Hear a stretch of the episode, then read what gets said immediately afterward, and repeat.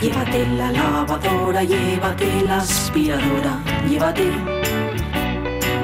Llévate el secador de pelo. Llévate el horno, microondas, el casete, la olla express, pero la radio es mía. La radio es mía. La radio es mía. Y quédate con todo lo demás.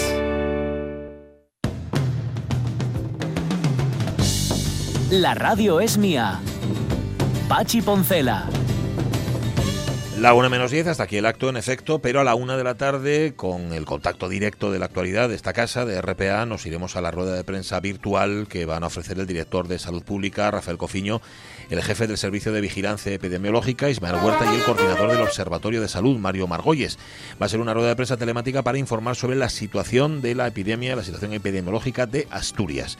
Así que en el Día de las Tres Asturianes, evidentemente, no podemos obviar lo que es noticia y allí estaremos a partir de la una de la tarde para contarle qué es lo que tienen que contar los responsables de salud del Principado con respecto a la academia, que por cierto, por cierto, nos está dejando sin fiestas. Yo estoy absolutamente desolado, pero más todavía están seguramente los productores, todas las ferias que había organizadas, por ejemplo, el concurso exposición de quesos de los picos de Europa, que es el decano de todos los que se celebran en España, la feria de la miel del oriente de Asturias, estaban previstas para el lunes día 12, para la fiesta del Pilar, al final no se van a no, van a tener lugar. También se canceló por la pandemia la Feria Regional de Quesos de Asturias. Solía ser, eh, acordaos, el, fin de semana anterior al concurso exposición. Pues nada, la pandemia de la COVID-19 impide que se vayan a celebrar. Que no es la única, ¿eh? Por cierto, también la del Gamoneu, la Feria del Gamoneu, mm, está en, vamos, que no, que no, eh, no se ha podido salvar, o sea que están, claro, tienen miedo, tanta concentración humana puede dar lugar a contagios y todo lo demás. Yo es que todos los años comprar jamoneo allí. Y no solamente a comprar jamoneo, sino a hablar ahí con, con, la gente de Onís y no sé. Era muy prestosa. Pues tampoco. Eso sí, mira, la que empieza, lo que se inaugura este viernes, este sí se va a celebrar, es el Festival de la Avellana comienza hoy en, eh, en, Infiesto, en la plaza de ganado de Infiesto, que tiene aforo limitado, y va a ser a las 8 de la tarde con el pregón de Rodrigo Cuevas, el grandísimo Rodrigo Cuevas. Ayer ya empezaron, no obstante, los actos, se entregaron los galardones del paisano y paisana del año, pero el festival en sí va a celebrarse el domingo. Va a haber en total 40 cosecheros que van con avellanas de muy buena calidad, hasta 2.000 kilos, con un precio de 7 euros, que también es muy buen precio, parece ser. Preguntaban el otro día, por razones que no voy a explicar ahora, por castañes. Si ya había castañes en Les Tiendes. Yo voy a dejar esta eh, pregunta votando ya a media altura, a ver si algún oyente la recoge, porque en la frutería más cercana a mi casa, que es una frutería de, de cuidado, ¿eh? de buena fruta, de mucha calidad, todo lo que ofrecen ahí, tienen castañes, pero no son de aquí, son del Jerte del Valle del Jerte. El Valle del Jerte está en Extremadura, como todo el mundo sabe. Y tú te preguntas, ¿será que les de aquí todavía no están listes o será que están en la Calella Tiraes? Es la pregunta que uno se hace. Si alguien sabe decirnos si hay castañes de aquí y a qué precio están, por favor que nos lo diga. Porque estas, ya digo, eran del Jerte. Buena castaña, parece ser, pero venida de fuera. Y es una auténtica lástima. Lástima. Bueno, pues quedaos con la avellana y de la castaña algo más nos, nos contaréis. Espero. ¿Cómo nos habéis contado cuáles son vuestras palabras favoritas en asturiano?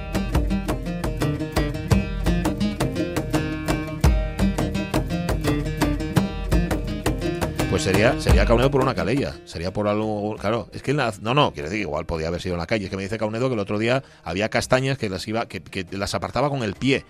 Es que lo habitual es que las castañas caigan a la calella, mm, supuestamente no son de nadie, con lo cual se recogen en caso de que la recoja alguien, porque es que si no se quedan ahí mm, es una auténtica lástima, ¿no? Digo, hay que tener una producción de castañas, porque Asturias es productor de castaña, que se sepa, y no saber qué hacer con ellas, una auténtica lástima yo qué sé, marrón glacé, hacer algo. Oye, entre las palabras, fíjate, que nos ofrecéis oyentes de la radio mía hoy en nuestro Facebook, hay una que, que dijimos y que yo me quedé pensando luego que era. Dice, eh, Género Malatesta planteaba la palabra fumiaku. Y dice que es una palabra que mola. Y preguntaba a Lojar después, ¿con olor o sin él? Y es importante para que mole más o menos.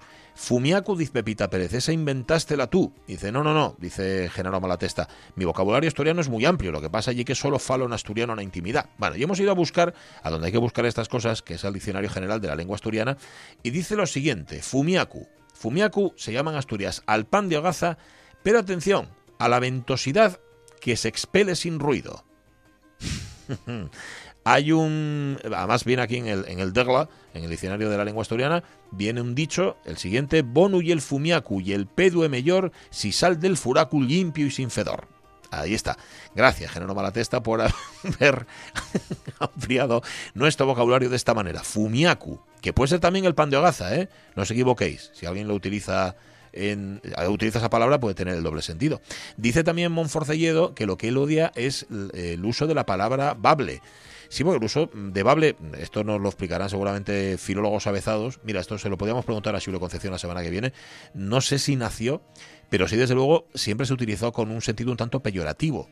El, bable como no, no, como yingua, sino como una especie de forma rara de hablar que tienen estos aldeanos allí de Asturias y todo lo demás. Sí, suena raro al oído. Mm, no sé, bueno, que cada uno lo utilice, sobre todo si no se utiliza de forma despectiva, pues oye, bien está.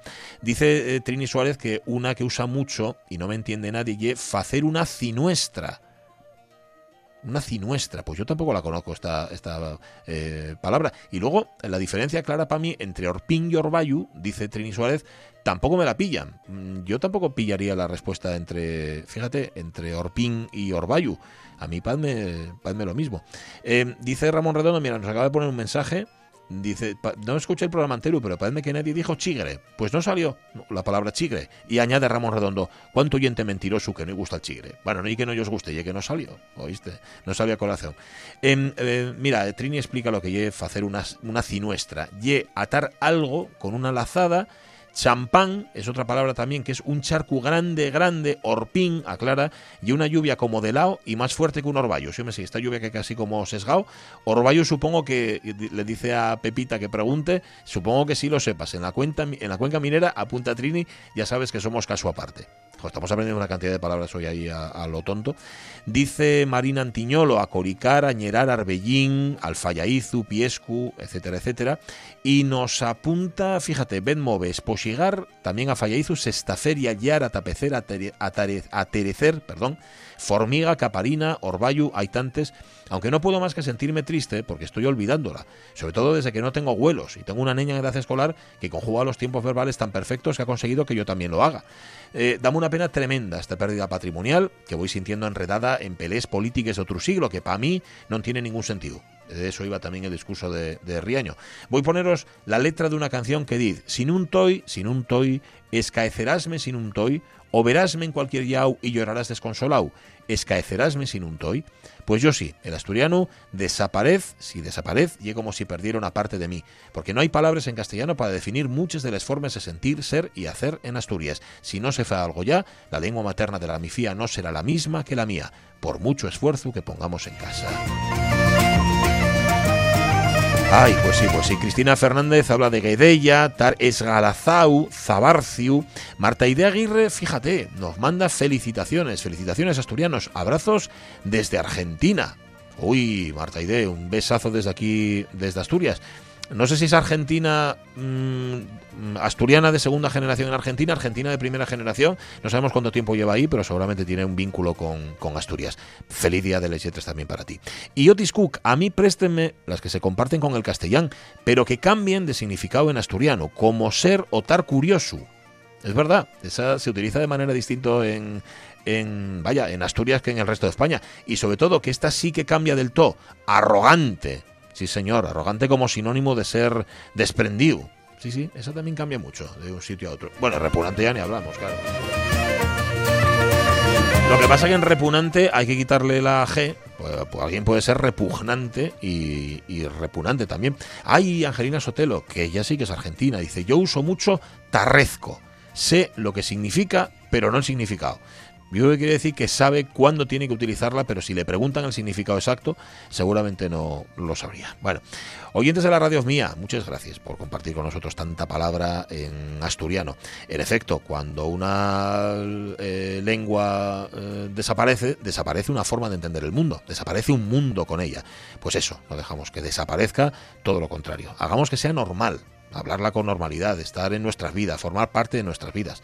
También aquí, ¿eh? de la radio y de la tele autonómica, como no. En fin, eh, acordaos, eh, a la una conectamos con esa rueda de prensa telemática. Informan el director general de Salud Pública, Rafael Cofiño, el jefe del Servicio de Vigilancia Epidemiológica, Ismael Huerta, y el coordinador del Observatorio de Salud, Mario Margolles, sobre la evolución de la epidemia aquí en Asturias. Acordaos que volvemos el lunes, que vamos a estar aquí. Ya Sonia Avellaneda reincorporada al micro que le corresponde, aunque en el otro también estaba donde tenía que estar. Eh, Omar Caunedo ahí al otro lado y Pachi Poncela. Ahora las noticias, sed muy felices. Adiós.